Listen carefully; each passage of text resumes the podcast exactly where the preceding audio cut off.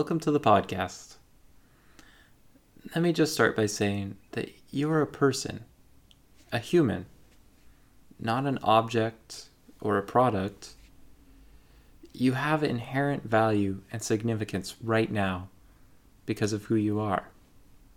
Regardless of how your day went or what other people say about you, how you feel about yourself, you're not worthless and you're not hopeless. Contrary to what social media or ads may lead you to believe, you don't need to perform, buy, or consume anything in order to be whole and content. I'm not here to sell you anything, convince you of anything, or to reveal any hidden secrets that no one has ever discovered before. Quite simply, I'm here to say that no matter what's going on in your day and life right now, it's okay. You're okay, and you're not alone. I don't mean that everything you're going through is necessarily right or easy. Not at all. I mean that even if you're in the worst possible spot and nothing around you is right or fair, that's not the end, and it's okay to be exactly where you are and be honest about it. You may be in a spot that's unhealthy and needs to change, but at least for this moment, it's okay to be there and to be open about it and to be around other people in the midst of it. I also want to give you just a moment to sit silently and breathe for a few seconds. Without someone's agenda or product being pushed on you. If you're multitasking or doing something else right now, I encourage you to put it on pause for just a few seconds to sit, breathe, and be still.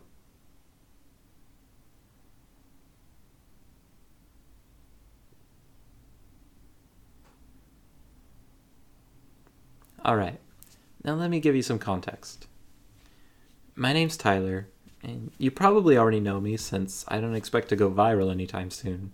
But I've been pondering dozens of different podcast ideas and names and themes over the past few months. And in the end, this is where I landed human again. I'm interested in a lot of different things, but when I thought about what I'm most passionate about and what I think about most consistently, I started seeing a common theme. I'm still working on finding a way to describe it clearly and succinctly, so here's my best shot for now. It all centers around the idea of seeing people as people, appreciating the uniqueness, value, and complexity of what it means to be human and to be an individual. This can be in a lot of different senses. One part of it is recognizing and lifting up the incredible worth of life and being a person. I strongly believe that every individual is immeasurably valuable. I don't think anyone is disposable or insignificant. It's saddening to me when I see anything that dehumanizes people or makes us into something less than what we are. These can be explicit things like racism or bigotry that implies people of certain groups are inferior or less than human but it can also be more subtle and pervasive things, like the way social media reduces our personhood into caricatures. With the nature of technology today, virtually everything is getting monetized and commoditized, even people. What that means is that we start to look at everything through the lens of how it could make money or be consumed or used or categorized in turn, I think it makes it harder to remember the uniqueness and beauty of personhood. We can start to see ourselves and others as objects or tools, or as a political position, or a set of ideas or labels, rather than as holistic individuals with a wealth of complexity. What I hope to do is help us all move a little further away from that in order to see ourselves and others as human again. Fortunately, I think media and the internet can actually be used to aid in this goal if we use it correctly and look in the right places. It's true the loudest voices often oversimplify or exaggerate who people are in order to gain attention, but there's still a lot of quieter voices that can help us see more clearly, dive deeper, and discover incredible people. One example of how this happened for me was discovering more about Rodney Mullen. For those who don't know, Rodney Mullen is a professional skateboarder who was one of the early pioneers of modern skating today. Honestly, I've never really been in the skateboarding circles, and I only knew about him because he was a character in Tony Hawk Pro Skater on the Nintendo 64. I knew he was a popular skateboarder, but that was about it. If you are familiar with skateboarding, you may know that he's considered the godfather of street skating and has likely invented more tricks than anyone else in the sport. He won 35 out of 36 skating competitions he participated in and still skates today at the age of 53. A lot of people probably just think of him as an amazing skater or a celebrity, or maybe they see him as a bad influence or just a stupid skater who's missing one of his teeth and couldn't get a real job. But as I started to watch interviews and talks by him, I was impressed to see what an incredible person he is without even considering any of his skateboarding achievements. For some reason, YouTube suggested a video about him, even though I hadn't watched any skating videos before, but I'm glad it did. I quickly became fascinated and learned that he's one of the most intelligent, gentle, and resilient people I have ever seen. Despite contributing more to skateboarding than probably anyone else, he's incredibly soft spoken and humble. He never brags about himself or puts others down. Instead, you can tell he has an absolute passion for skating and a genuine admiration for others around him. He's also freakishly smart and creative, which is why he's been able to come up with so many different tricks and new ways of doing things. To top it all off, he has an unbelievable amount of grit and perseverance. He's failed and fallen on concrete or metal poles countless times and kept getting up and trying again. He practices his tricks obsessively and sometimes spending hours and hours just trying to get one new trick down. He spent several years in excruciating pain just grinding away at scar tissue in his leg in order to have enough mobility to keep skating the videos I watched also helped me see that he's dealt with a lot of personal and emotional turmoil. He's open about many of the struggles he had when he was younger, and you can tell he still battles insecurity and depression despite all his accomplishments. If you're interested in hearing more, I suggest you go check out some videos of him online, but the point I want to make is this before I learned more about him or heard his stories, it would be easy for me to judge or make assumptions about him, characterize him as various labels, or see him merely as a celebrity that is somehow different than anyone else. In reality, he's a human like us all, and he has some amazing characteristics that many people have no idea about, as well as many struggles that a lot of people may not see. While he's clearly exceptional in many ways, I don't think he's wholly different than anyone else. I think he simply has a big enough platform and is vulnerable enough that we can see what's true of us all. That we have extraordinary capacities and characteristics that often go overlooked or hidden under oversimplification. I think it's invaluable to recognize that and take time to look more intently at the people around us in order to recognize and affirm the many layers of who they are. My guess is almost all of you have some part of yourself that you don't feel anyone truly understands or recognizes. Maybe you're afraid to be open about it because it seems too risky to expose a deep part of yourself and possibly be criticized for it or judged. In turn, we often go through life without feeling fully known and understood, like no one actually understands some of the deepest parts of us. This touches on one of the foundations that I think is essential to rehumanizing people empathy and truly understanding other people's experiences. At this point in my life, I don't really care much about being proven right or winning arguments. Instead, I'm interested in understanding how other people think and how they perceive the world, As part of this podcast, I hope to spread this interest a little and spur others on to being a bit more passionate about empathy as well. It's amazing how far a story or vulnerable conversation can go to helping you see another person more clearly, to help you understand their rationale for the way they live or what they believe, and to help you care about them more genuinely. But there are some obstacles to this, like the expectation to filter everything we share or post online rather than being open and vulnerable. There's also a bit of a bias toward fast and simple answers now, so it's becoming less common to actually wrestle with a topic and figure out how we feel about it instead of just reading a headline and adopting what someone else tells us to think. We're used to moving from topic to topic so quickly that we don't always allow time to really try to see things from someone else's point of view.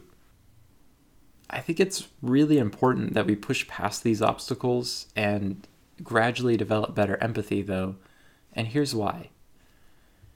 If true empathy becomes more rare, that means there are less people understanding each other and less people feeling understood. When you feel like no one understands you, what is the result? In my own experience, the most common result is feeling alone and often, in turn, depressed. Similarly, if you don't understand others, it may also make you feel more alone because you'll think no one else is going through anything similar or could relate to what you're going through. You may even get angry at everyone because you're interpreting everything they do only in terms of how it affects or inconveniences you, rather than realizing they're in a complicated situation of their own and likely mean no intentional harm to you. In fact, I think practicing and receiving empathy is one of the most powerful tools against loneliness and depression. About a year ago, I was in a pretty low spot emotionally. I was already a bit stressed and worn down, feeling dissatisfied and aimless about some areas of my life. And then I heard from a few different friends who were all going through really painful circumstances or were just in a bad place overall. As I continued to think about each of them and the things they were going through, I got more and more frustrated and cynical. I was tired of seeing the uglier side of the world everywhere and of constantly watching things start well but inevitably fizzle out or go wrong. I was fairly depressed for a little while and didn't have much motivation or excitement about anything. I didn't feel like talking to people since I didn't know who would actually want to listen and if they would really understand where I was at. And even if they understood, there's still the risk it could create distance or awkwardness or just make things worse by them shaming me for what I was feeling. One of my friends and I had established a habit of meeting up for about an hour every couple weeks just to check in and talk. We met up like usual one day as I was still in this place of confusion and depression, and my friend asked me how I was doing. I'm very thankful for this friend because he thinks in a similar way as me and he's also very intentional about going deeper in conversation and not just staying at a surface level. As I shared about my frustrations and aimlessness and where I was emotionally, he listened patiently and attentively. He didn't just jump in and say, Oh, I'm sorry, that really sucks, and move on or assume he knew what I meant right away. He engaged with what I was saying and clarified things to make sure he was understanding correctly. He asked specific questions to see more clearly how I was feeling. In other words, he practiced good empathy. Through doing these things, he made it clear that he did have some understanding of what I was feeling and that he cared about me enough to try to understand better he didn't scold me for anything or act like it was unusual for me to be in that spot. He normalized it and shared about his own similar experiences to let me know that I wasn't the only one. As a result, I didn't feel quite so alone, and I didn't feel so powerless. He didn't give me any new information that I didn't have. He didn't offer any advice or tool to fix it. The most important things he gave me were his presence, an attentive ear, and the feeling of being understood. It didn't make the issues disappear or magically make everything better, but it did make a huge difference in how I was able to deal with them. It re energized me and gave me a new hope. It lessened the feelings of depression and shame and helped me see that it wasn't too overwhelming to overcome.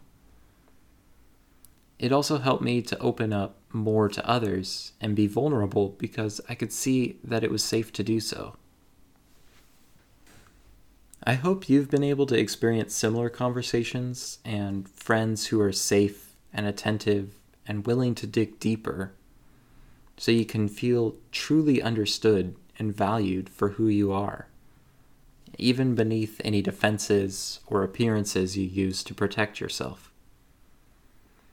I also hope you've been able to be that person for someone else. To be with them and listen without assuming you know how to fix the problem and to just help them not feel so alone. I hope to be a model of that here and make empathy more common so we can move past the masks and barriers that often keep us from seeing each other authentically. If none of this has made sense or you still don't get what the podcast is about, don't worry, you're not alone. I'm still figuring it out too. I'm going to work on fleshing it out more and more, but here's how I want to sum it up for now. My ultimate goal is to help people slow down, help them listen to and understand each other and themselves with better compassion and empathy, encourage them to look more deeply at their own lives, and to celebrate the value of life and humanity. On a personal level, I also hope to grow in these areas myself, to get better at communicating about them clearly, and practice better vulnerability and gratitude. I really don't think of myself as an expert in these areas, so I can't offer you life changing information or strategies. I'm merely passionate to learn and grow more in these areas myself, and I invite anyone interested to walk this road with me. I think everyone's life is full of obstacles and setbacks and voices that would try to convince them they're less than what they really are. It's really easy to start seeing ourselves and others in an oversimplified way, to miss the richness of each individual's experience and background. My hope is that I can help all of us gain a deeper appreciation for different perspectives and develop more compassion for others and ourselves. To see people with curiosity and be eager to listen to their stories. To cut through some of the generalizations and oversimplification in order to see ourselves and those around us as human again.